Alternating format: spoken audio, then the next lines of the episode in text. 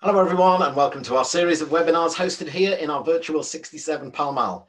Uh, lastly today our Barolo boys, Fede and Nelson will be back speaking about the wines history of this famous Piedmontese region. Um, for now we'll be joined by Jasper Morris, the ever popular Jasper Morris MW, talking about the 2000 vintage in Burgundy and discussing where it sits in the Hall of Famous Burgundian Vintages. But before that, I would like to shamelessly piggyback off Jasper's fame purely for commercial gain and just tell you about our 67 Pall Mall book that we have coming out fairly shortly. So we've done our 67 Pall Mall book, myself and Marcus, the head chef, we've done a book which um, really is about uh, food and wine. It's about tasting wine. It's about the service of wine. It's about matching food and wine.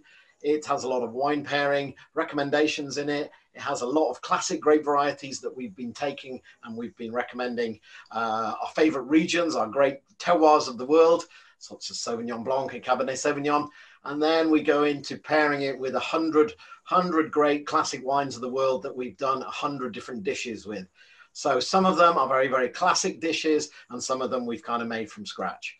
So we got beautiful photography in there, baked salt cod chorizo with Tio Pepe en Rama. Uh, how can you go wrong with that? So we've got a lot of fantastic photography, 100 different wines with uh, 100 classic wines with 100 different dishes. We've got the classic dishes in there, things like the brown egg, the, the Scotch egg, um, and things like the 6-7 burger.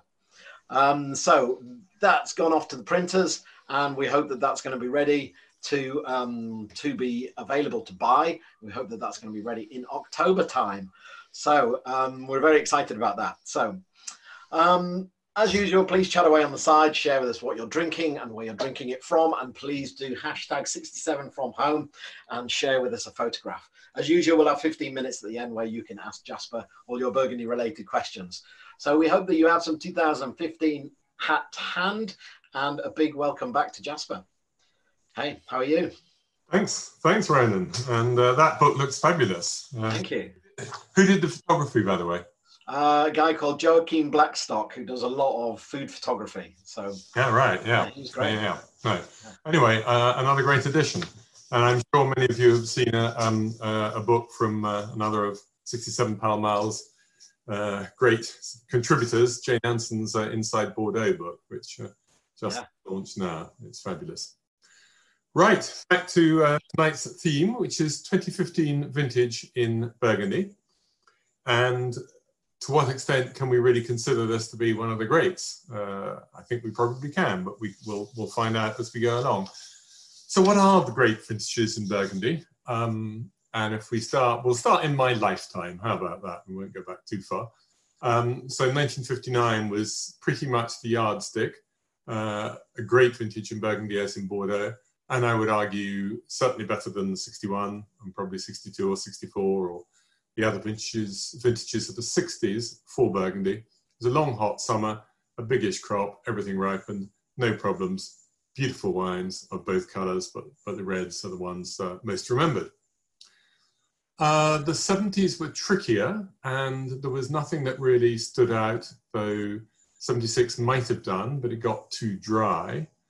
Uh, and actually, some of the reasons why things either did or didn't quite make it uh, will be relevant when we look at uh, 2015.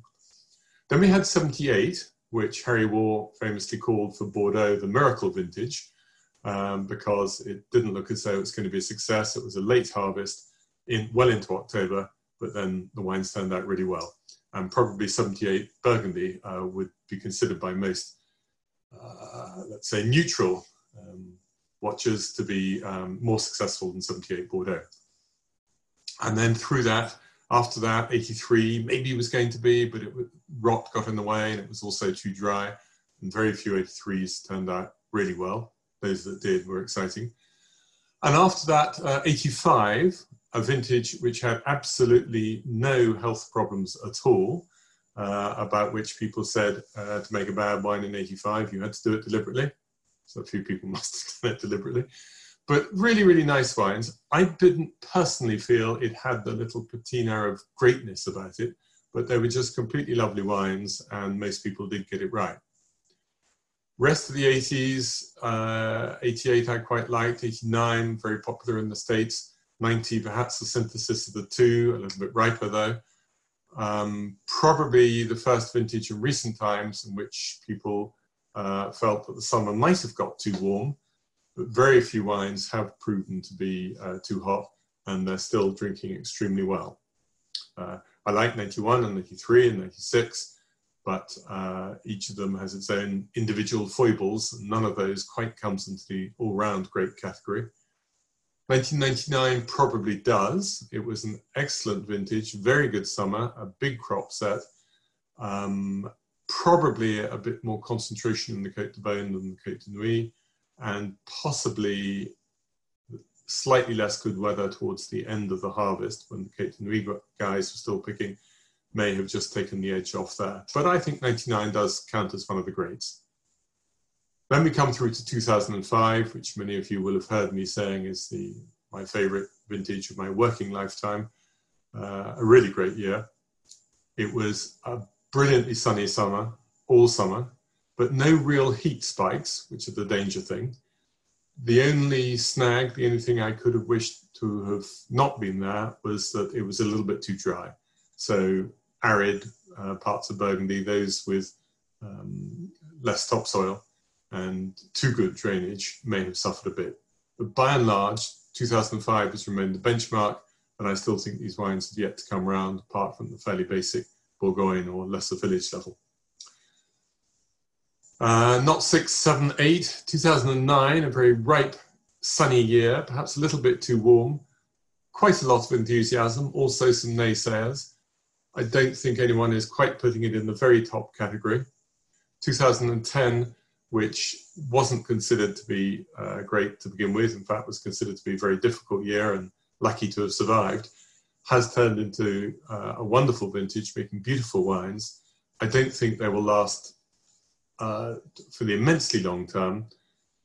So it's a candidate for one of the great vintages.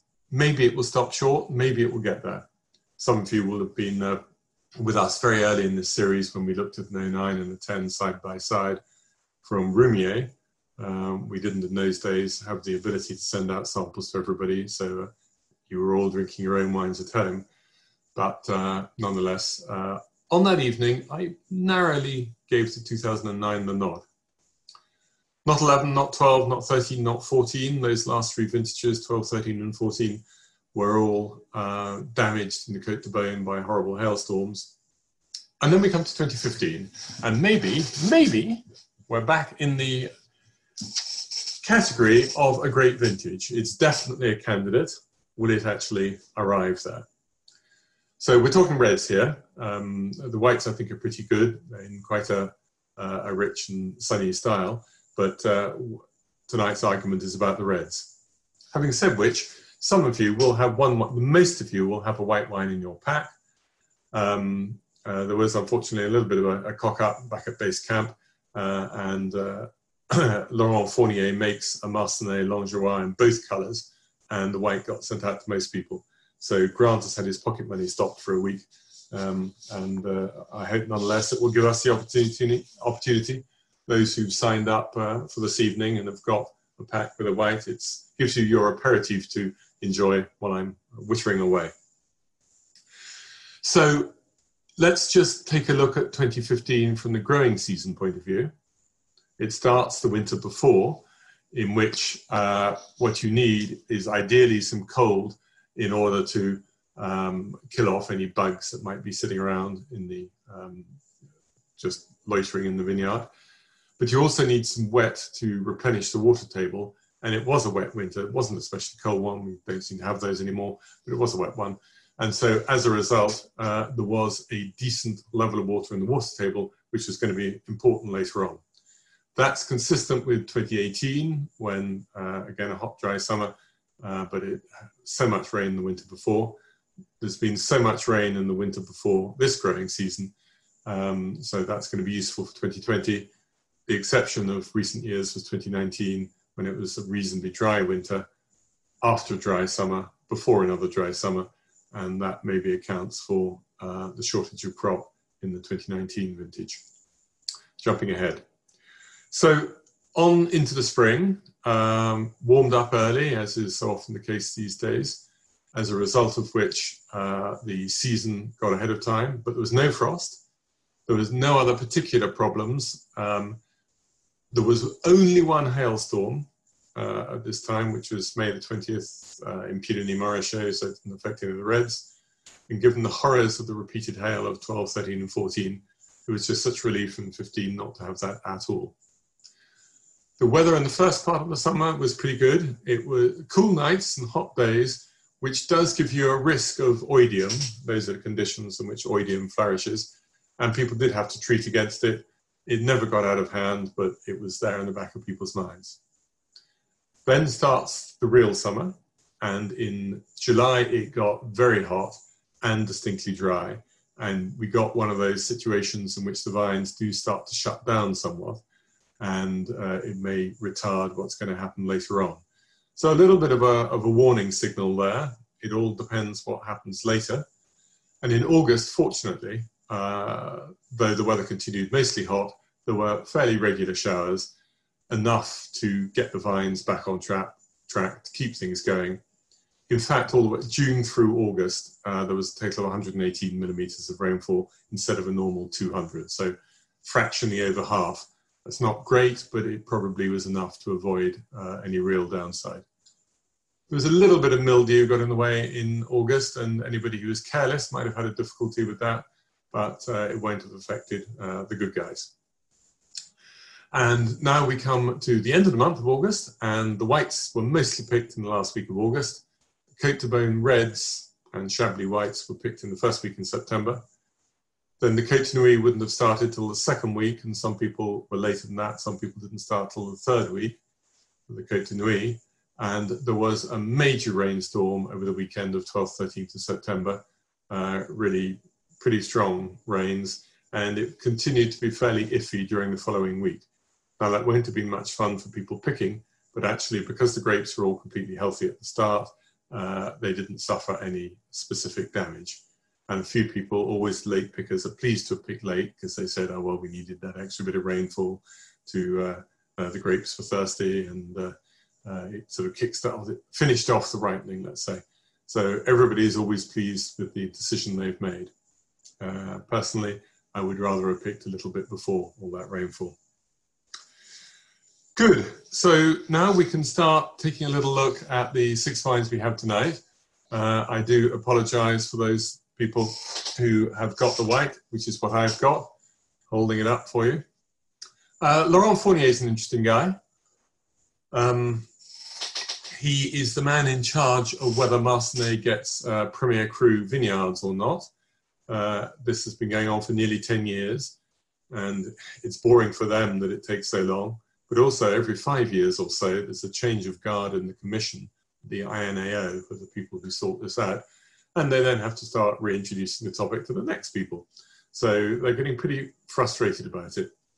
The most recent developments uh, is that the INAO always want to take a look at everything which is currently village within an appellation, so village Marsannay here, and decide if those boundaries have been drawn correctly. In fact, they've just added an extra 60 plus uh, hectares of new vineyard into what's Marsannay. They've gone, uh, could we see the map, please, Ronan? You have a map um, of Marsannay to share with us.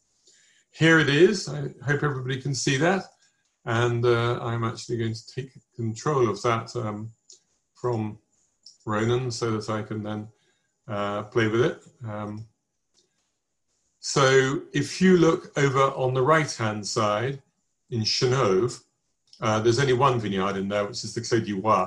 But if you were to continue further, you'd have things like uh, Bourgogne-le-Chapitre and Bourgogne-le-Montrecul, show your buttocks uh, vineyards, which are Bourgogne vineyards but allowed to use their own name. They've both been promoted to Marsannay. Some of these vineyards, which are down here uh, on um, uh, this sort of, I don't know, light brown color, which previously have only been Marsannay Rosé, are now allowed to be uh, full Marsannay. But for the time being, what we want to do is uh, we're going to have a little look at um, uh, to annotate it, we're going to look where the Longeroies is. And I found, I'm, I'm, just learning every, every time we do this, I learn some new tree. And uh, I've got a little heart signal, which I can put in there. So there are three parts, in fact, to the Longeroies. We have the bas, the Longeroies in two bits below the small road above, and then we have the dessus, the upper bit of Longeroies. The long rows, it means, because, um, uh, well, the rows are long. no more to say about it than that. This will definitely be one of the um, new Premier Crus if and when they actually happen. So um, to the right of that, Clos du Roi will be a Premier Cru, Longeroies will be a Premier Cru, and it will add on Mont Chenevoix will be part of it. And then quite a lot of that same band uh, running through the middle uh, will be Premier Cru, a little bit less once you get to the southern end in Cuchet. Uh, that's all work in store. Right, so um, imagine this is red wine. Well, you can't, got the white. Um, we can probably lose the map now, Ronan. Thank you very much. Um, and I've got this reasonably full coloured, quite oaky white wine. Um, he uses a fair amount of new oak, but that's partly because he's re-equipped the cellar almost entirely with um, 600 uh, litre barrels instead of the old 228s. And as time goes by, they will get a bit older and the new oak effect will be a little bit less. I do find white Marsannay a bit neutral. I don't think there's a lot of, sort of terroir quality comes through. There is one thing that a few people have, Sylvain Pataille has. He's good friends with Laurent Fournier. And I think Laurent's going to plant some. There's a type of Chardonnay, I'll say clone, um, which is called the Chardonnay Rose. And in a warm summer, it has a pinkish skin and the wines seem to have quite a lot more character. Unfortunately, in the recent hot years, the pink skin does become quite pronounced and, uh, and it does show in the colour of the wine. So whether it's definitely the way forward or not, I don't know. Have you, should you have the red version of this, and I believe a few of you do, um, they're not the majority, then it's a wine which was made with 50% stems. Um, Laurent is uh, also he does a few things biodynamically, but he is certified organic up to 2015. He was one of the honest guys. In 2016, the problems were so difficult that he stopped. He used some sprays, held his hand up, said what he'd done, lost the certification, 16, started again from 17. So 17, 18, 19, he was back in conversion. And from 2019, he's certified organic again.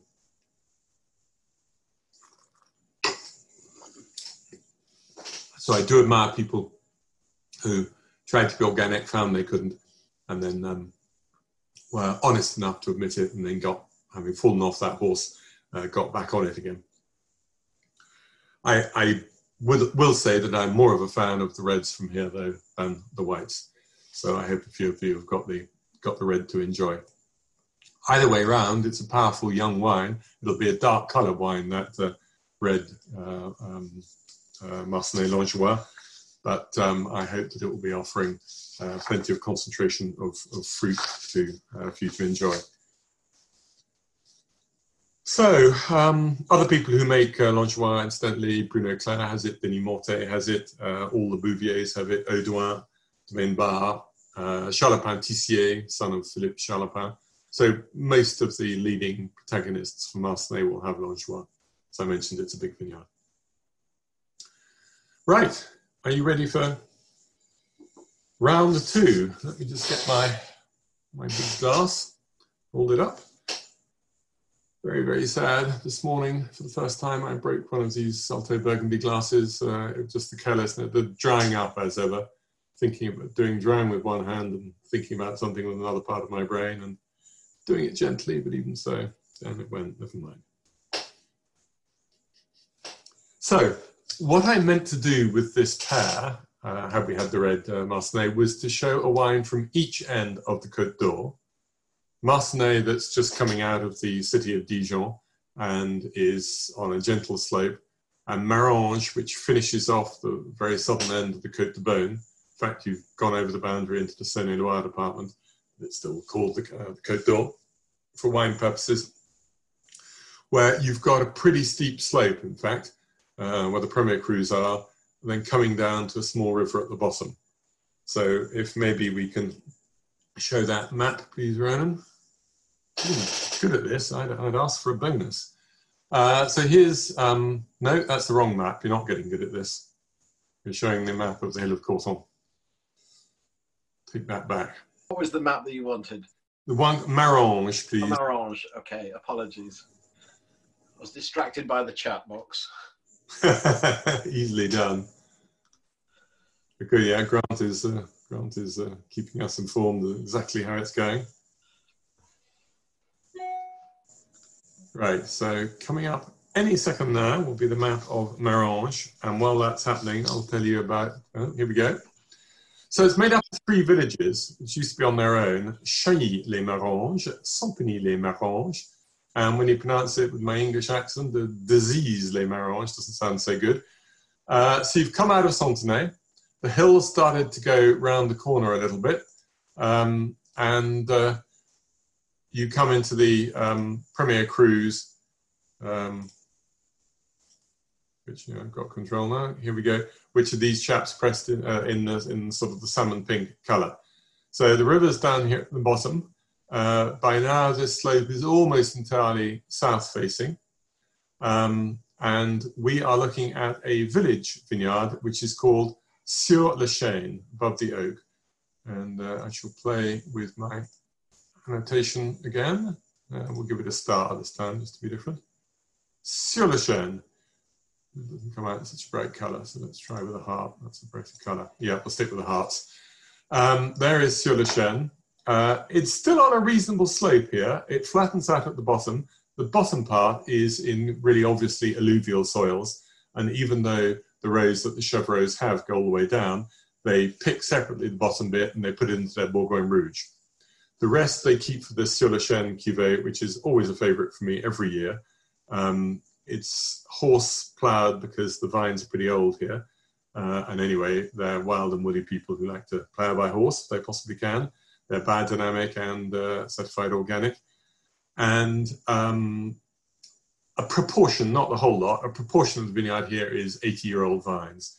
So it really is a, a good, um, a good slot to uh, to be in. I remember we had a, a, decanter tasting of Maranges wines and a few other things. Um, and this was my absolute standout wine from the probably 60 or 70 that we, we tasted in total. So um, I assume if you leave that map up, do people just see the map or do you see me as well? Probably just want to see the map, but we're probably done with the map otherwise. let's get to tasting the wine. Hmm. So when I first tasted this, I did fall totally in love with it because it was just explosive red fruit. And I showed it at a General Cote de Beaune masterclass, um, I think at the beginning of this year, um, uh, at 67 Pall Mall, or it might have been last year. And it still had the concentration of fruit, but it had tightened up a bit. Now what I'm smelling is getting back to the explosion. Maybe it's enjoyed its, its outing in the small bottles. And I'm just going to give a little plug for the people who got me my samples. You may remember from other occasions uh, that uh, the samples didn't arrive at all. When we used a certain company beginning with F, uh, the samples went out on a Friday and they didn't arrive until the Monday 10 days later, and the masterclass was on Saturday evening.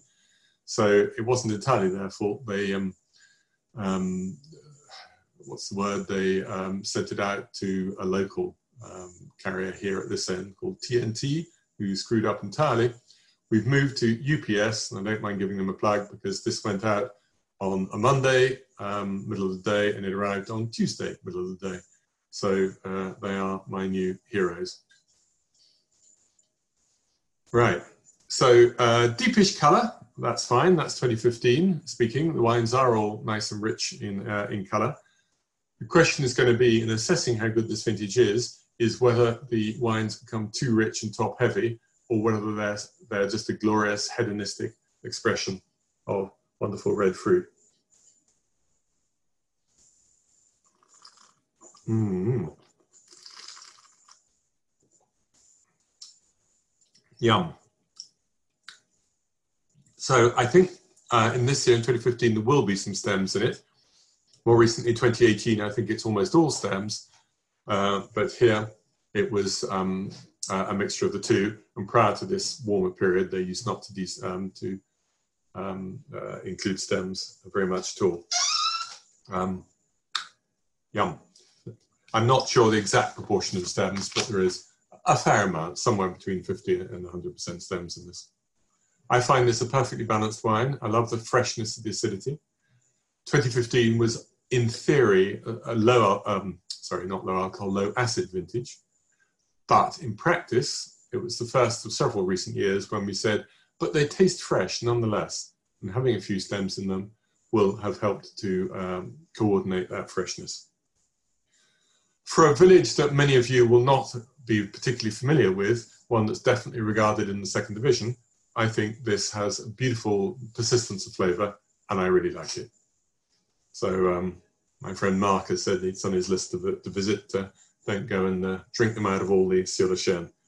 They have a range of Premier Cru, Marsannaise and Santonnaise as well, um, including an excellent, um, not Marsannaise, Maranges and Santonnaise, including the excellent Maranges uh, Premier Cru, the Coin Moine. But I still somehow hold a candle for this Sur Chêne.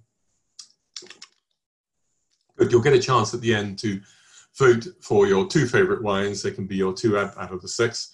They can be your two absolute favorites, or they can be one absolute favorite and one that you felt was really good at its level. So uh, there you go. Great. Um, everybody happy? I hope so. Any any queries? I'm trying to keep it a mini eye on the chat. Uh, so if there is anything that you just want clarified as we go through, I'll try and pick up on that. Otherwise, questions to the Q&A at the end, but I probably won't see the Q&A questions until we get that far. Good, good, good. Now, my thinking was uh, we learn more if we have wines in pairs, and that was supposed to be a pair, but the other two are more definite pairs because then we can bounce the wines off each other. Whereas if we just had six wines from six, different parts, sure, we'd learn a little bit more about uh, the different parts of Burgundy, except you're all experts and you know already. Um, but if we have pairs, then we can play one producer a little bit against the other just to show up counterpoints not to try and say that one is, is in any way better than the other. Good. So,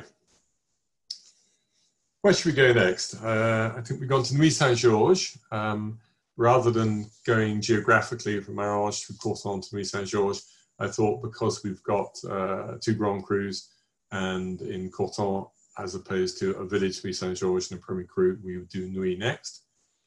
And we've got an excellent guy called David Duband, the bandit from up in the hills. He lives um, in a tiny little village called Chevannes. He's probably the only winemaker up there, though the hills around are now populated with significant amounts of Hautes-Côtes de Beaune, sorry, Hautes-Côtes de Nuits. Yes, good question. I think he's just Hautes-Côtes de Nuits there. Uh, vineyards, um, uh, which you can see from his house that overlooks the surrounding area. And I often drive through Chevannes when I'm going to many of the villages of the Côte Nuit. Rather than dropping down and using the main road, I, I sort of go, go the back way. So uh, David Duband's dad um, sent his wines to the local co-op. David started taking over in, I think, 1995. Uh, and that must be a little bit earlier than that, um, because it was around that period that uh, a businessman bought up a um, I think it was 1991 that David actually started to over from his dad. And then later on in the, uh, um, uh, after that, Francois Feuillet um, managed to buy the domain Truchot Martin, Morey Saint Denis, and he said, okay, I want you to run this um, vineyard for me and make the wine, and but only as long as you're well clear of the co-op and you're doing everything yourself. Um, so I slightly garbled that story because it began with a couple of other vineyards much earlier. And it was only in 2005 that the Truchot Martin vineyards came on stream. so David had to sort of expand his winery uh, because then also from domain Remy in Morey Saint Denis, more vineyards came a couple of years after that. Uh, so it's now a pretty big operation. And David makes all the wine. And then at the end of the day, including getting them into bottle, at the end of the day, divides them down to 50% go back to Francois Feuillet and come out under his label, and 50% stay under the David Duband label, plus, of course, all David's uh, own wines. So in Nuits Saint Georges, he makes a blended Nuits Saint Georges, and it comes from three plots. May I have the map, please, Ronan? We can leave the map up this time because we'll have it later on from Pruliers. So uh, the three vineyards, the um, principal vineyard, I'm just going to have to organize to steal the screen from you, which I'll do now. Uh, and then having done that, I will take and get me stars going. So La Charmotte or Les Charmottes, you can call it either, is here. Uh, not the star, sorry, my apologies, the heart. Uh, so it is just out of Nuits Saint Georges on the northern side. Uh, the ground is flattening out a bit below the Premier Crus like uh, Clos de Thorey and Bousselot. Below that, Au Saint Julien. A bit weird, Nuits Saint Georges, it has, as well as Les Saint Georges, it has Au Saint Julien and Au Saint Jacques as well. Lots of, uh, lots of the saints. And all the vineyards north of Nuits Saint Georges tend to start AUX, Au Saint Julien, and all the ones south tend to be Les, as in Les Saint Georges. The, the other one is just south of uh, Saint Georges, almost hidden behind it is Les Plateaux there. So you won't really uh, get to see that vineyard. It's hidden behind uh, where um, Jean-Claude Boisset have just built their super new winery with a vineyard on top of the winery. Um, anyway, so David Duband, if you went up, you can see the village of Moyer up here. And if you went back up that road from Moyer, you get to Arcenant. Uh, and uh, that's and then from Arcenant, you get to Chevannes, where his house is. Um, so it's a blend of the three. Uh, it's got about 60% uh, whole bunch vinification, 30, a third, let's say, uh, new oak.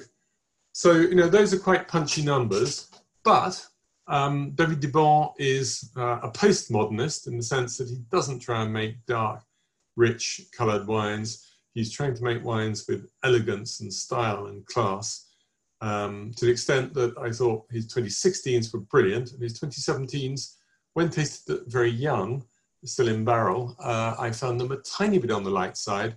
My bet is they put on some flesh since then and got even better. Um, but he's not somebody who I would ever accuse of overdoing things. Uh, elegance is his, is his watchword. Um, if any of you are like me, cricket lovers, uh, he bears a striking physical resemblance to the Surrey in England wicketkeeper batsman Alex Stewart. Apologies to those of you further afield, or indeed I know some of you in Pakistan and India who would prefer your own cricketers rather than an Englishman. Right, uh, what I haven't done yet is uh, poured any into a glass, so I had better do that now.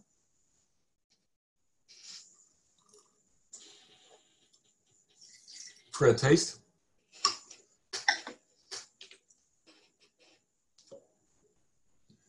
So as I say, he's somebody who doesn't overdo things. So I think he's got the measure of current hot uh, vintages. Mm. So, um, Martina, uh, who is our, our host for 67 Pall Mall and will have prepared the poll, um, could you also prepare a second poll for the end for 2015 saying, do you think it is a great vintage, a nearly great vintage, or the third option would be uh, misses out? So great, nearly great, or misses out. And uh, I'm going to ask you at the end, when you've tasted all these red wines, to see um, where you would like to place it. I shan't have a vote in that. The hosts and the panelists don't have a vote in any of these polls.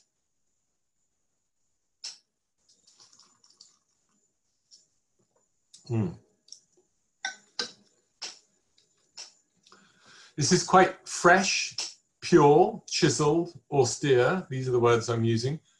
Um, a little bit of spiciness, a little bit of the um, raspberry and alpine strawberries, which are part of the characters of the of the stems. Those of you who were in our STEM session the other day. Um, it's it's a wine with a great sort of clarity of vision. Doesn't at the moment immediately have the same impact and sort of happy, cheerful, in your face bounce that the um, uh, lovely Maranges had. Um, um, but nonetheless, I think that uh, it will it will get there. It will fill out.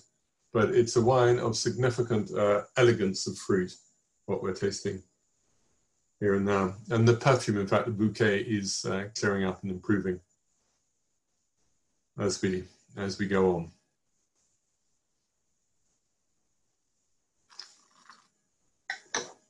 Mm.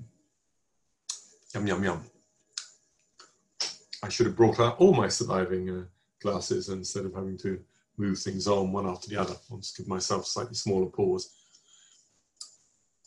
So um, what I can't do while I'm controlling the screen, I don't think I can see the chat alongside. Uh, oh yes, I can. Um, so just in case anybody's got uh, got a comment, but I can see those chats.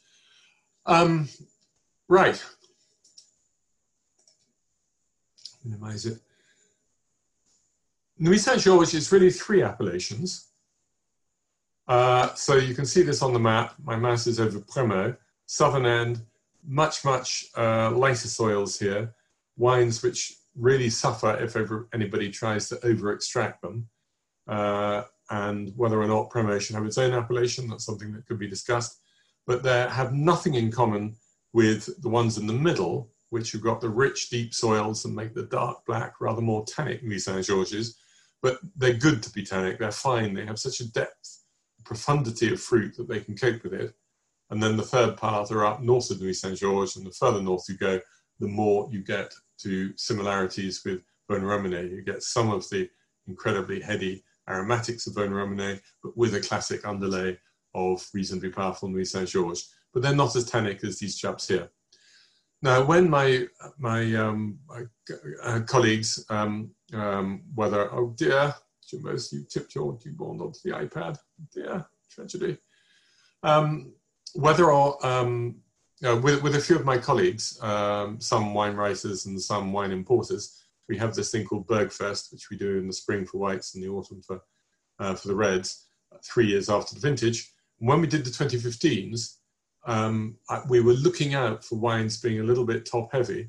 And we noticed that south of Nuits Saint-Georges, the wines were really well balanced. And north of Nuits Saint-Georges, up towards Vosne-Romanée, they showed a little bit at that early stage, a tiny bit of excess heat from the vintage. and curiously, these ones here in the middle part uh, which do often have black fruit, weren't overheady and were slightly more red fruit than black fruit, which we hadn't expected in a, uh, a, a hot, long, hot, dry summer. So we're going to go now. Uh, I think, can I cancel? Uh, clear. I can cancel the hearts that we have and I can bring us to Les Pruliers, which is here, and give it, give it a whole fresh heart. How about that? No, what have I done wrong? I've done something a bit funny there. Put in the wrong place. We'll put it there. Now I'm going to have to clear it and start again. There we go. Um, I don't know why I've got that, that blue thing there, but I'm not sure I can get rid of that. Won't worry about it. Les Pruliers. That should mean a plum tree. So they must have been uh, a prune tree, it sounds like. Um, a proulier is a, is a plum in French. Uh, sorry, um, a proulier is a plum tree in French, and they must have grown there uh, prior to vineyards being put in place. And this belongs to Domaine Grivot. And uh, this is a, a, one of the vineyards in which I think that Etienne Grivot's techniques have rather um, evolved with time. Never a bad thing. Hold on one second while I while I pour it to myself. And I'm just um, if everybody's seen where it is, if we could just remove the screen because it gives me more options to see the chat, etc. Thank you, Ronan. Um, this also is is mostly very old vines. I don't have an exact date on them. and it's a significantly richer wine than the village one from W. Duband, a mixture of where it comes from, a mixture of the style of the producer. Now, this was a vineyard that Etienne used to pick um, relatively early in the piece. He's a sort of a medium uh, picker in terms of timing, medium to late. He's not one of the aggressively late pickers, but he is a little bit, a little bit sort of um, towards the second part of the pack, let's say. And in 2003, that very hot, sunny year, when he thought Prulier, he probably left it too late, he really liked his Prulier in 2003. So ever since then, he's pushed this towards the back of uh, the vineyards in picking date. and he thinks that it doesn't get too clumsy, but it does enhance the, the flavors from this particular vineyard. He also said that prior to doing that, it sometimes finished a little bit hard and uh, ungenerous, and it doesn't anymore. This is certainly quite a sumptuous nose. Clearly, we're in a ripe vintage. I would say we're on the cusp of red and black fruit here.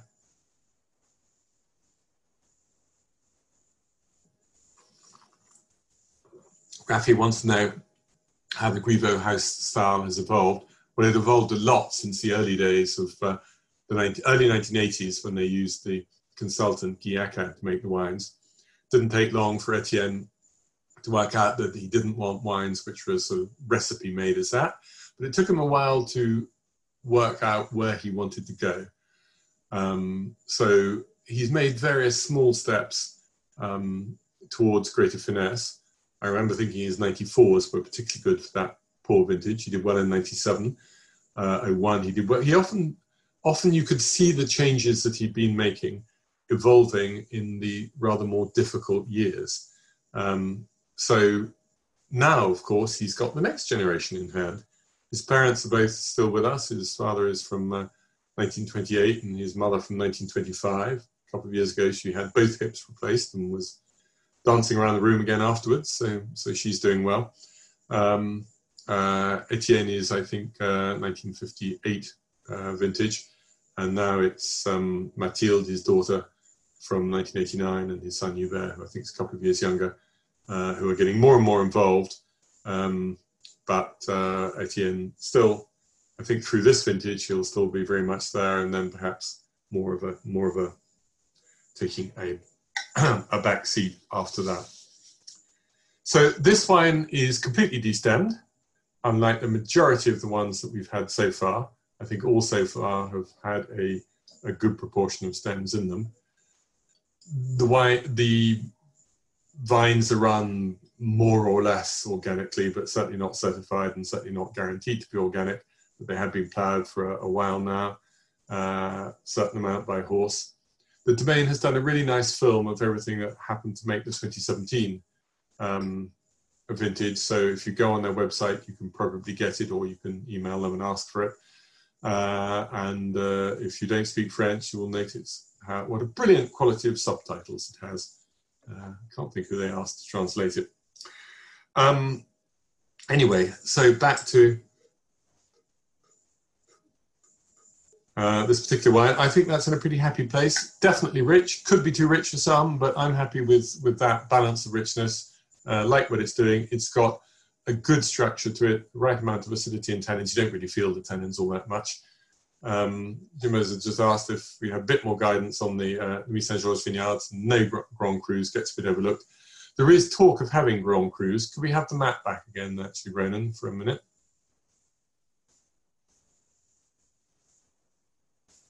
Ronan's still with us.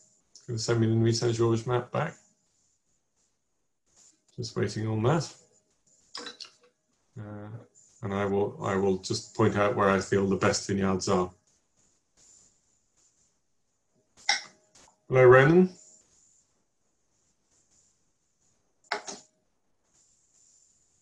Yep, it's just coming up now. I believe. Apologies messing you around. And here we have Nuits Saint Georges again, and I'm going to take back control again. And while I'm doing that, Andrew has asked about you hear Nuits Saint Georges talked about in relation to its neighbours, but rich, deep, and plummy. Plummy is so often, and, and we happen to be in Les Pruliers, the, the plum one. So um, we talked about they're mostly lighter wines down down here at the at the southern end, and less typically Nuits Saint Georges. So if we concentrate on the heartland, um, I will see what I can do. Uh, um, Oh, look, I can draw things. Isn't this exciting?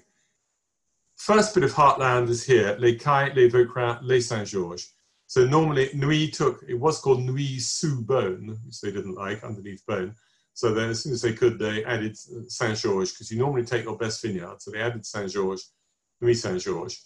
And if you were to make a Grand Cru for uh, Les Saint-Georges, which they're talking about, you could make an argument that you would extend it into Les Cailles and Les Vaucrins. They're not going to do that, and it may not work for Les Saint Georges, um, uh, simply because Cailles is pretty good and pretty similar. Vaucrin's a bit higher up, a bit less topsoil. I adore the wines. I like them every bit as much as Les Saint Georges, but the style is definitely different. Um, but the depth and the weight and the tannins of the dark color, Les Saint Georges is going to be the most classic rule for that. Then the other, one of the problems though in making that a Grand Cru is that you have to be able to prove that your vineyard sells for more than any other vineyards in the area. And the problem is all the vineyards up here, I'm just going to circle some of them, but you can go wider than that. Um, not only uh, are they exceptional wines, uh, which merit a high price, but they all tend to be owned by people who live in Vosne Romanée, and they tend to price them the same as their Vosne Romanée Premier Crus. Now, I complained about that back in my commercial days, and they said, well, we think the wines are just as good. And I said, well, why do you always serve them before the Vosne Romanée Premier Crus? If you want to prove that they're as good, then serve them later. So some of them, people who have plenty, and I think Grivot is a case in point, they serve some lesser Vosne Romanés and some lesser Premier Crus from um, uh, Nuits Saint Georges, and then they serve um, the best Premier Crus from Nuits Saint Georges and the best Premier Crus from Vosne Romanée. But they, they mix them around. They don't just do all the Nuits, get them out of the way, and then concentrate on their top wines from Vosne Romanée.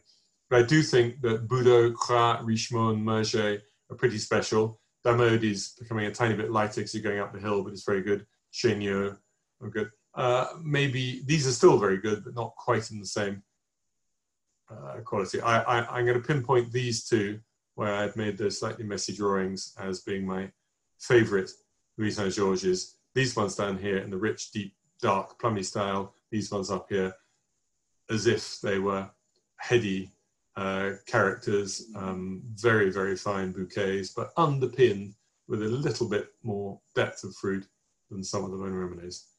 Okay, thank you, Ronan. Um, you can take back, take back control.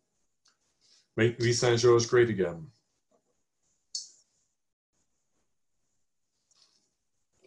Lovely. Hmm. Good, good. Um, so park that, and now we come to one of Burgundy's most um, controversial, shall we say, areas because when the rulings came and the beginning of Appellation Contrôlée time, virtually the whole of the Hill of Corton was made to be Grand Cru. This was partly because everybody said, we can prove that in the time previous to this, we have been selling our wine as Corton. Now, the Hill of Corton is right next to Beaune. All the negotiations in Beaune had holdings. They were all promoting them. They were all selling everything as Corton.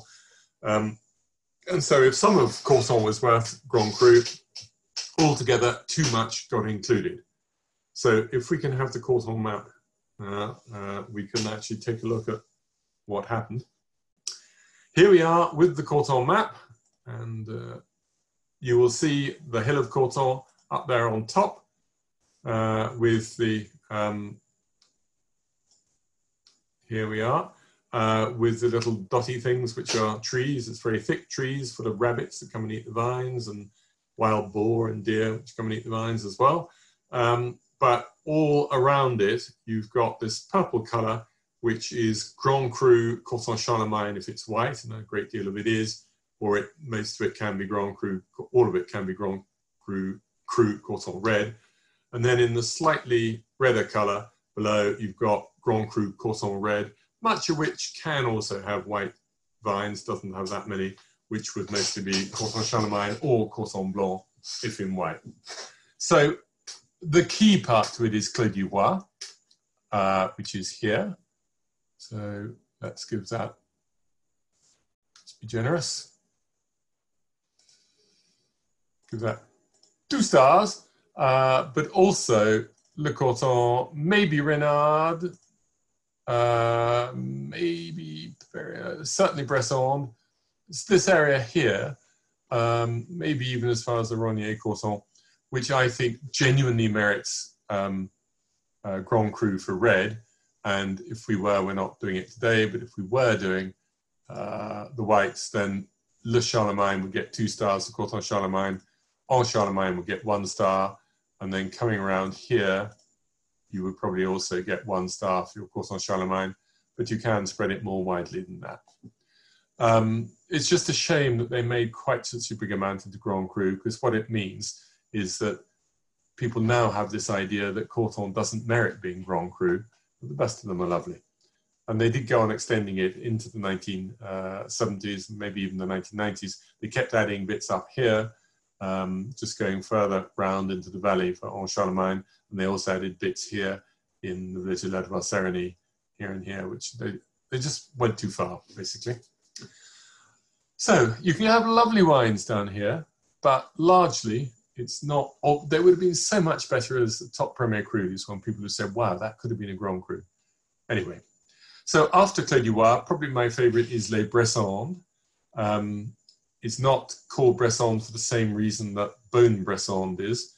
Um, there was a, a, Canon Jean de Bressande for Beaune, and here in Corton there are three sisters who came from the part of Lower Burgundy called the Bresse. And if you come from the Bresse, you are a Bressande, is the adjective person.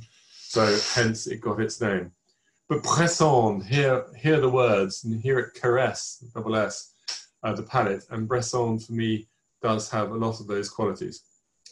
And we're going to go to uh, two different um, uh, producers. Uh, let me just clear all those things, uh, which are Tollot-Beaut and Ravaut. And uh, I did my homework and I actually checked out um, where their vineyards are. Um, and I'll stick I'll stick with the hearts. It's easier. Domaine Ravaut has their holding just here, and a little bit of Tollot-Beaut is next to it, but the big main Tollot-Beaut holding, and they have more than Ravaut do, is here.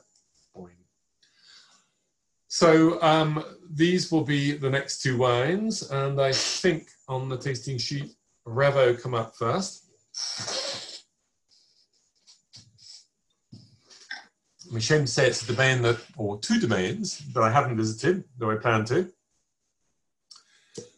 So it's, yep, Scott, I agree with you. Let's do a whole hour on the Hill of Corton.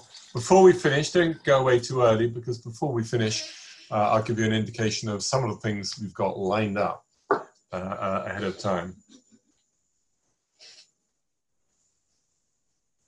Good. So two domain Ravauts. The Ravauts are both in the village of Ladoix-Serrigny. Um, and it used to be called um, uh, domain uh, Gaston and Pierre Ravaut, and they'd alternate between Gastons and Pierres. It's still, this one is still called Gaston and Pierre Ravaut, but there's no longer a Pierre, it's now Vincent Ravaut doing it. And Pierre Ravaut has gone off to do uh, his own thing, and uh, uh, he's taken some of the family um, vines away and uh, I shall need to be to go to both of them to to form a view. Um, but this one is imported uh, into the UK by somebody who I very much respect, and uh, as a result of that, uh, I'm confident we shall have a good wine. It follows on from Grivot in that this is destemmed, um, and it's just going to taste it and see if it smells that way. It does. There's not too much new oak here. They, don't, they never use too much, 20% new oak. Solid, dark, rich color.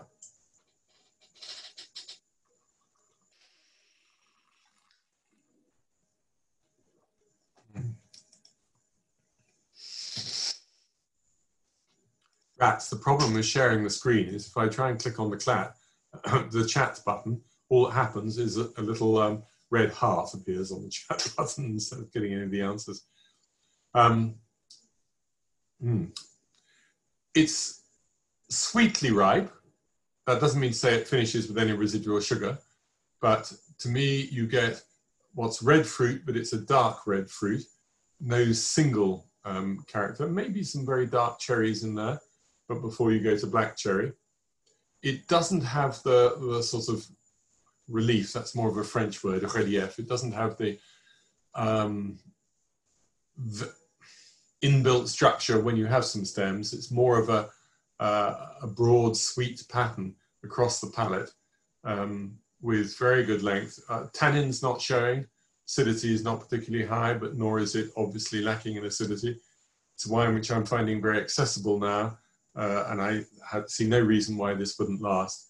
But except that I like to drink wines old, if you had this in your cellar, it wouldn't be a complete tragedy to start uh, drinking it.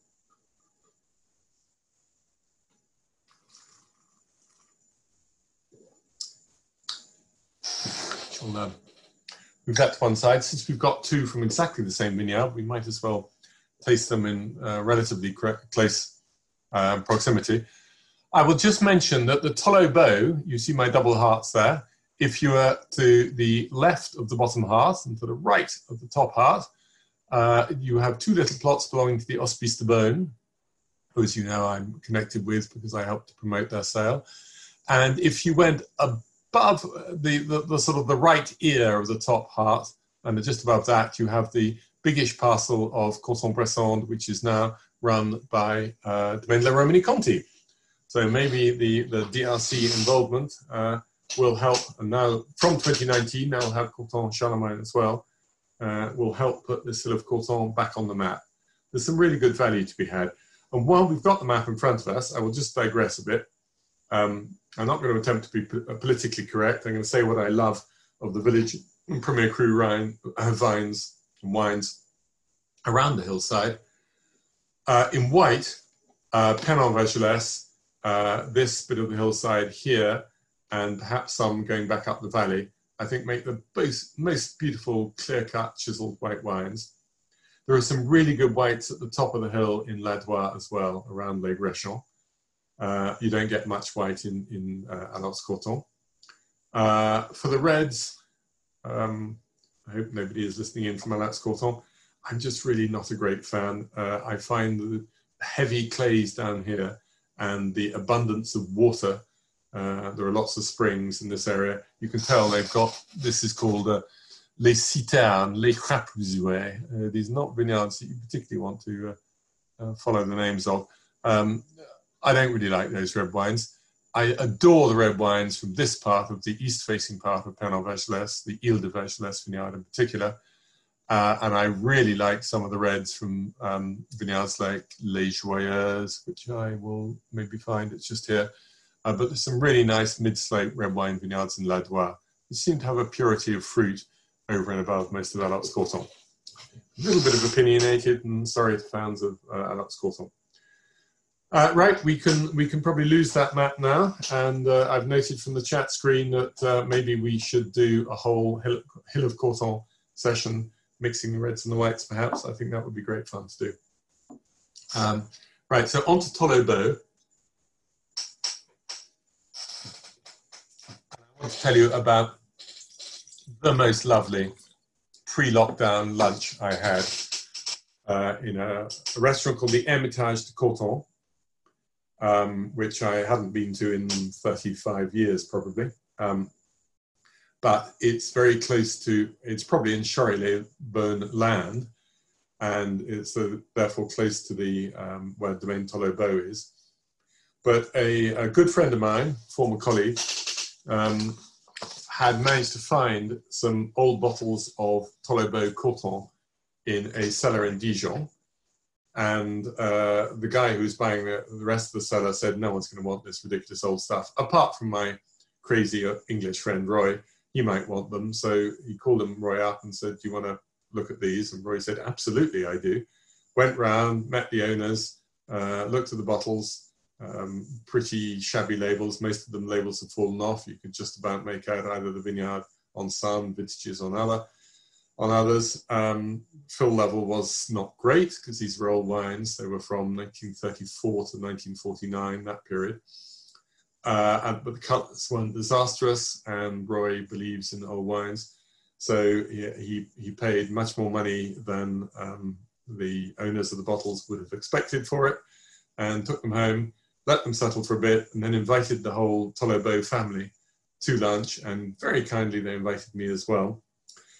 And what was amazing is we had the three of the, the current generation um, which is Jean Paul, who who's in the vines and also makes the wine. Olivier, who is totally in the vines and does all the tractor work and the rest of it, and Natalie, who is sort of the face of the domain that most people uh, meet. plus their three fathers, all of whom must be in their 80s now, all of whom were in very trim condition, mentally fine. Uh, so the fathers are um, Francois, Jacques, and Alain. And uh, so one father for each of the three cousins who, who now run the domain. And it was just an incredible lunch because the bottles were all still alive. A couple of them were absolutely gorgeous. The pre-war ones, they mixed together. Uh, they now make a Corton and a Corton Bressandes, but pre-war they just made one Corton and put the Bressandes in with, with the other wines. And what was fabulous is that um, when we there was, there was a 1943, and I was sitting next to I think it was Jacques uh, who said, "Yes, I remember. I was only a teenager at the time, but we got in our van in 1945 and we drove to Chalon-sur-Saône to the factory that made the bottles. And in those days, there was no petrol, so you ran your your vans on uh, some sort of methane gas bottles. And it took most of the day to get to Chalon-sur-Saône, pick up the bottles, and then go back uh, to the winery. And then we bottled them all by hand, as they would have done in those days. And it was just incredible to be drinking these bottles from the 30s and 40s and to have people who were alive at the time and remembered it happening sharing the bottles with us. So I'm sorry to digress like that, but I'm, I'm sure you can feel a little bit of the magic uh, coming coming over. Oh ho, and Natalie, Natalie is in with us today. Uh, gosh, wow, brilliant. Um, and um, uh, so sorry, I, have allowed myself to get a, a bit involved in, in, telling that story. Here we are with a wonderful, um, uh, rich wine. Um, um, 67 Pall Mall, if it's possible to um, let uh, Natalie, if you're able to open up Natalie 21, that's Natalie T 21. If you're able to let her on, on the screen, then please do. If that's too, if it's not um, possible, then don't. But wouldn't it be amazing if, if Natalie can join us uh, for this? And I think it's about to happen. Are you there, Natalie? Bonjour. Hello. Bonsoir. Hello. Hello. We, uh, we, can't see you. I don't know if you can if you can uh, uh, show the video as well, and we can we can see you. Uh, can you hear me? I can certainly hear you. We can all hear you. If we can see you as well, that would be brilliant. You've got away. She's back. At home. Yeah, you're at home, Natalie. You're you're well and uh, still in confinement, still in lockdown. Um, I think uh, I'm at home, but uh, I'm Savigny, and uh, the internet is not that great. Mm-hmm. Right.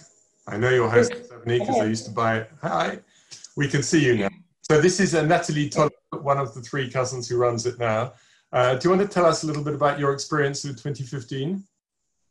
Oh, um, uh, I remember it quite well because we were all amazed about the quality of the grapes. Uh, our fathers uh, were saying we were so lucky to have such healthy ones, and it's it was uh, such uh, so unusual for them. Um, yeah, I, I, must say you're also the three of you so lucky to have such healthy fathers. yes, that's right. They're all, yeah. in great form. Mm-hmm.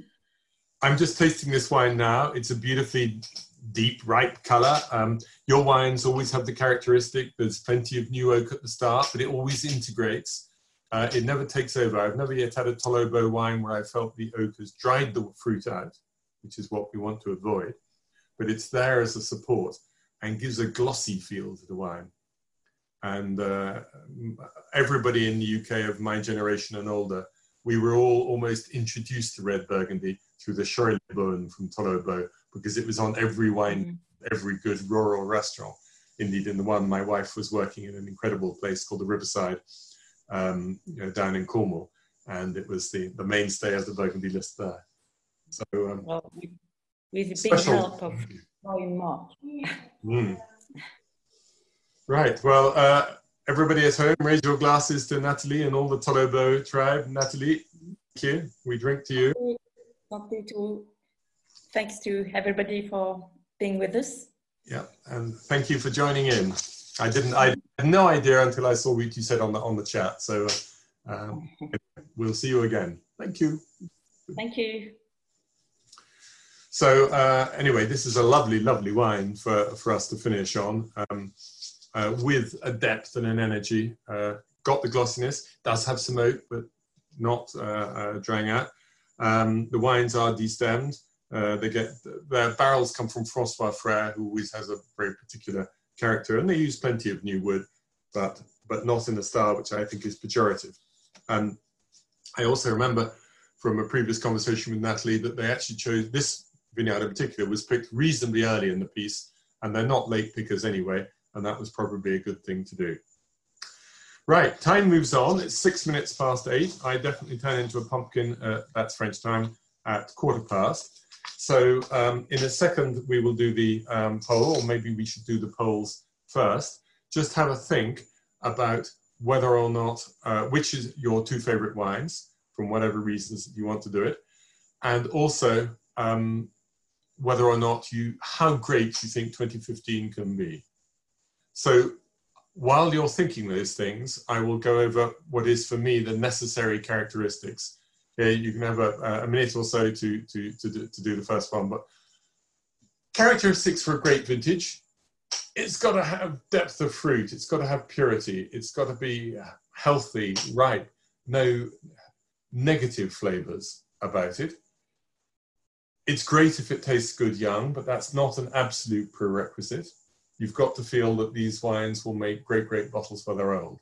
Now, 2005 is such a powerful vintage uh, that it's actually not very charming young, but I believe will make truly great old wines.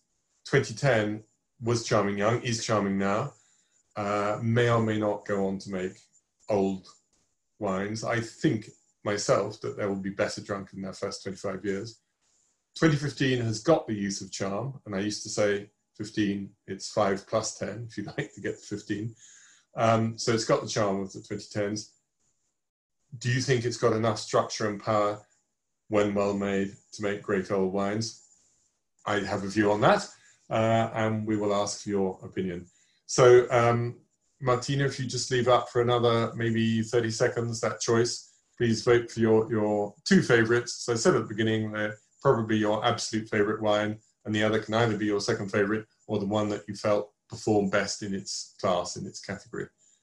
And we will just count down um, 10, 9, 8, etc., etc., down to 5, 4, 3, 2, 1. So we will close the poll and then I will ask Martina to show the results. T Natalie, what have you done? You stormed, stormed away with it. So that's a clear favourite with Grivot the second. Uh, the Marsannay, I don't know if people got the white or if they got the red and voted for that. I'm happy to see that. Uh, Ravaut did nicely, then David Duband. And I'm a little disappointed. I would have had uh, I would have had Chevrot as one of my two. He was your only six of you did vote for it, but actually, I think for a, a village wine from an unknown village, I thought that was pretty smart choose. So I would probably have gone for the Maranges and the Corton Bressandes. But um, I, I, I, am keener on the red Marsannay than the white, so that probably wouldn't have been a vote. Um, and I would certainly have had, uh, I liked the Duband wine, but uh, Grivot I would have wanted to have up there in the top category as well. Good, good, good. So, um, so we've done that little bit. And um, before you start to disappear, let us all now, can we put up the second poll, please, Martina? Do you think it's great, nearly great, or misses out? I think you can do that quite quickly, so we'll just ask you to vote straight away on that. Okay, all had a chance. Five, four, three, two, one. Kill that off. And great for 49, nearly great for 49, and one miserable sod didn't like it. Fair enough. Um, uh, I'm just in great. I mean, I, it's definitely nearly great, uh, but I had decided that I was going to vote for great uh, had I been uh, allowed to vote for it. I still think 05 is going to be probably even greater, but there wasn't a wine there where I worried about there being too much heat and out of balance in a way that I think 2018 um, is uh, is perhaps uh, some of the wines are in that category. Right, I think we've got some Q and A's um, uh, uh, coming up, and um, I'm just going to answer. Brady uh, has said, uh, "Is that is that my friend Brady Daniels? It may be." How do you feel about Duband's work with the Old Truchot vineyards? I hear a lot of moaning from Old Truchot fans. I'm going to be controversial, controversial here. I know that Truchot was, is, has an absolute cult following in the States and to a lesser extent in the UK. Almost every bottle I've had of younger vintages of Truchot, remember he finished in 04 or 5, but everything I've had from the end of the 90s and 2000, early 2000s, particularly that last period, has been flawed and faulty. Uh, they have had not cork taints, but a musty feeling to them to the extent that I can almost pick them out when they're served blind. I think, oh, someone's pulled out a valuable Truchot. I'm in a minority of one so far on this, but I think there must have been something going on in the end of the old regime at Truchot uh, that was taking uh, away from it. And I say it's not a cork taint, it's, it's a mustiness that was somewhere either in the vineyards or in the cellar. And David Duband, maybe the wines were a little bit too clean clear cut, clinical, maybe.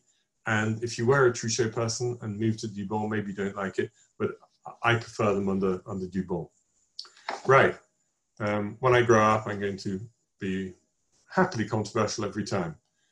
Um, Ronan, shall I just file through the Q and A's, or do you want to? Uh, yeah. Would you like me to read them out for you, or you? Why don't Why don't you do that? Okay. So Kevin asks, in terms of style, how do you compare 2015 to 2005? Well, there is an extra suppleness and juiciness and immediate fruit in 2015. Uh, and the wines don't show the risk of drought, which happened in both vintages, was perhaps stronger in 05. But the intensity of wine is probably stronger in 05. The structure, I think, there are one or two people who over extracted in 05, and that with the dry conditions was a problem. But assuming that people got it right, then I think 05 has got an extra drive about it. But nonetheless, 2015 is really, really lovely. Okay. And do you prefer 16 to 15 reds? I've got a, I, I got a sort of a love for 16 because it was such a disaster to begin with. It was my first year of um, managing the Hospices de Beaune um, uh, sale for Christie's, and it, and so Anthony Hanson had done a wonderful job for 10 years previously. Um, and everything, all the prices crashed dramatically in my first year because for most of the season we had to cry disaster after the frost. And only when it came to harvest time did we realize that the grapes could be quite good. And now I really, really like it. Uh, the style is different. They're very crunchy wines. You don't get that crunch in 2015. Um, I haven't yet formed a firm opinion as where 2016 is going, but I really, really like it. I, I, don't want, I don't want to call it between the two. And Scott is asking um, uh, vineyards like Le Saint Georges and the Vosne-Romanée side like Boudot. Yeah, no, hi Scott. No, it's only Le Saint Georges. Uh, the, the, other wines are getting their prices happily, and uh, uh and, and, you know th- there's a good will towards Le Saint Georges, and people would like to see it happen. Politically, it's quite difficult, and it may not it may not happen but it's only Les Saint Georges, yeah. And Klaus is saying uh, from the last three wines, which are stem versus destemmed? Uh, yes, I should have continued answering those, though I didn't. Last three Grivot destemmed, uh, Ravaut destemmed, and uh, Tollot-Beaut destemmed. Huh, so, right, three destemmed. Okay, and Tim is asking, um, you know, estates like Petrus has very, very heavy clays, which give it a very singular power. Um, what's the distinguishing factor here that makes clay bad news? Well, heavy clay is bad news uh, because it, um, it has been bad news because it means that um, the vines don't drain very well. It also tends to be, heavy clay tends to come at the foot of the hill where you've got very deep soils uh, that, and that's not just because it's the foot of the hill and everything gathers there, but also because there are there are fault lines and the rock disappears miles below the surface. Um, clay, as opposed to limestone, defines the style. Too heavy a clay probably becomes less good news. Okay, Brady is saying, would you compare 16 to and 18? 15 and 18, I think he's. 15 and 18, sorry. Yeah. Uh, yes, there are comparisons, um, but I think 2015 seems to have got away with the heat. I just felt that 2015 was in the category of uh, a hot, or at least a very warm summer, and ripe grapes, but it hadn't changed things. 2018, I started finding vineyards which are normally very good, which had been suffering from an excess of heat uh, and a, perhaps a bit drought. Um, uh, and uh, so 2018 for me was sign of a tipping point. Incidentally, so far 2020 looks very much in the same time scale and the same early season characteristics as 2015. Uh, thank you, Natalie, for really liking Chevrots wines. Yes, they're, they're fun boys, those two, uh, Pablo and Vincent. And Sergio wonders, what do you think of Domaine Croix and their Corton Grand Crus? Yeah, we'll definitely include the Domaine Croix if we did a Corton one. They have two. They have La Vigne Sainte, which they thought was going to be light, and they have uh, Grève, which they thought was going to be classic. And uh, 2009 was the first vintage. In 2009, they found the Grève was just massive and tannic and almost ugly. And um, it, and the Vigne au Saint they really liked. The other domain that got two new vineyards in that year, Vigne au Saint and Perrières, was Méo-Camuzet, and Jean-Nicolas Méo found the same things. And I've loved the Vigne au Saint every year. And now I think David Croix has understood what he's got with the Grève and he's managed to stop it being too austere, but it's still a little bit hard work. Richard is asking, uh, 2015 Jadot Clos de Bèze is 300 pounds a bottle, whereas the 11 Clos de Bèze from Jadot is 100 pounds a bottle. And what would you prefer to choose, three bottles of 11 or one bottle of 15? Well, I mean, prices have, have gone uh, have gone totally, you know, out of the uh, uh, out of scale, out of sight, and we'll have to see if the current crisis, one thing it might do, might do, is bring bring prices back. Um, uh, 11, I think that's the first vintage new winemaker or the last of uh, Jacques Lardière, not absolutely sure. I don't have a memory of having tasted the two individual wines side by side, so I don't really know. Um, but you know, I don't want to pay three times the price for uh, a younger wine than I did for a, decent older wine, for sure. And Heiko is asking, do you think that um, global warming is having an effect on the wines of Corton? Well, uh, he, uh, uh he also um, uh, points out that uh, uh, sometimes the wines are austere. If you have wines from producers who made wines for a bit austere, then the global warming is probably helping. But certain sites and other were probably getting it right before, and then they've got to make sure they've got to change tweak a few things in order to keep getting it right. Okay, and James is asking, what is your favorite 21st century off vintage? Oh, good question. Um, I love 2013 actually for Reds, and that's not on the radar. I like a few 07. I, I, I'm going to take. I'm going to take 2013. Time running out, and uh, we've overshot by three minutes. Um, well, I think I think that's fine, Justin. I'm not going to. That last technical question, we, we, we lead into. There's there's no straightforward clear answer on that, so I will. Maybe you can tell us what we've what you've got planned because I know. We've oh, what we got planned? Yes, we uh, we, we have got a, a, white premier cru looking at uh, six different um, you know, villages with a really good premier cru from each. That's coming up. I'm going to do an interview with Ben Leroux, um, one of the most exciting of the new generation of young um, uh, negociants. I'm going to do an interview with um, Thibaut Jacquet, who uh, is now sort of front man, not the winemaker, at the main Bonneau du Martray. I've just had a really good idea. We haven't put it in place yet, and I'm not going to tell you today who the growers will be, but I'm actually going to get three brand new young growers. I mean, when I say brand new, new generation growers from established producers, and they will have two wines each. And I will lead the event, but I will bring them in for their two wines and uh, uh, allow them to comment on the others as well. So I'm really excited about that. Uh, I think we've got uh, some Grand Crus from Gevrey-Chambertin we'll look at. And following on the suggestions on the side there, we'll definitely do a hillside of Corton. Um, so uh, how we can do that in just six wines, I don't really know. Anyway, great to see so many familiar names and some new ones on, on the chat. loved uh, doing this as always today, and uh, we will see you all next time. Thank you for staying tuned.